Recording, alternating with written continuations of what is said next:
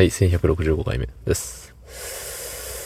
えー、今日も仕事でございました。しかし、明日は休みで、すよ。うん。ね、まあ、あれよ。今日に、今日に全体力を注ぎ込んだ感じです。ていうかまあ、そう、うん。まあ途中もう疲れて、ちょっと倒れてましたけどね。倒れるってあの、本当に倒れたわけじゃなくて、もう、ああ、もうダメだーっつって机に突っ伏したというか。で、まあ帰り際にね、もういろいろとやることが終わって、さあ帰りましょうってなった時に、あの、部下のことを喋って、外のね、この寒空の中、うん、喋っていたら、こんな時間でございます。やっぱ喋るのは楽しいんだけどね。これのせいで、なんか、あの子は風邪ひかないかなっていうのはすごい心配でならないです。若いから大丈夫だと思っております。そんな本日、10月15日日曜日26時35分でございます。はい。ちょっと前工場が長くなってしまいましたけど、えーコメントをいただいてるので、お読みさせていただきます。えー、ラジオネーム、グルメ番組は見ない。えートライアスロン的労働お疲れ様でした。何も用意してなくても深く考え話すことができていますね。つってね。ありがとうございます。なんか、赤ペン先生みたいな、ご評価いただいてありがとうございます。そう。まあ昨日はね、ね、トライアスロン的な働き方改革。うん。意味わかんないね。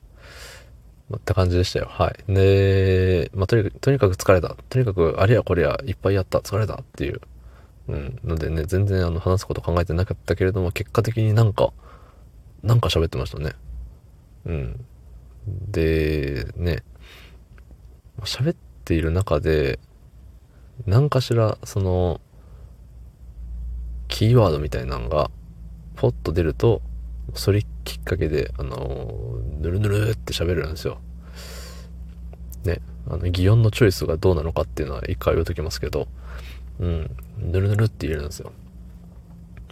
そう。で、そのキーワードがなかった時が地獄なのよね。本当に、あの、同じことをただ繰り返すだけ、なっちゃう。うん。で、その、昨日もね、そのキーワードをを見っけて、えっと、ぴゃーっと喋ってたんですけど、もうほんとたまたまああなっただけなんで、もう思いつきで喋ってるんでね、すべて。台本なんぞございませんよ。うん。だからね、あのー同じテーマだったとって、だったとて、同じ内容にはなってないですし、ね、なんか、一期一会的なね、おしゃれな感じしますよね。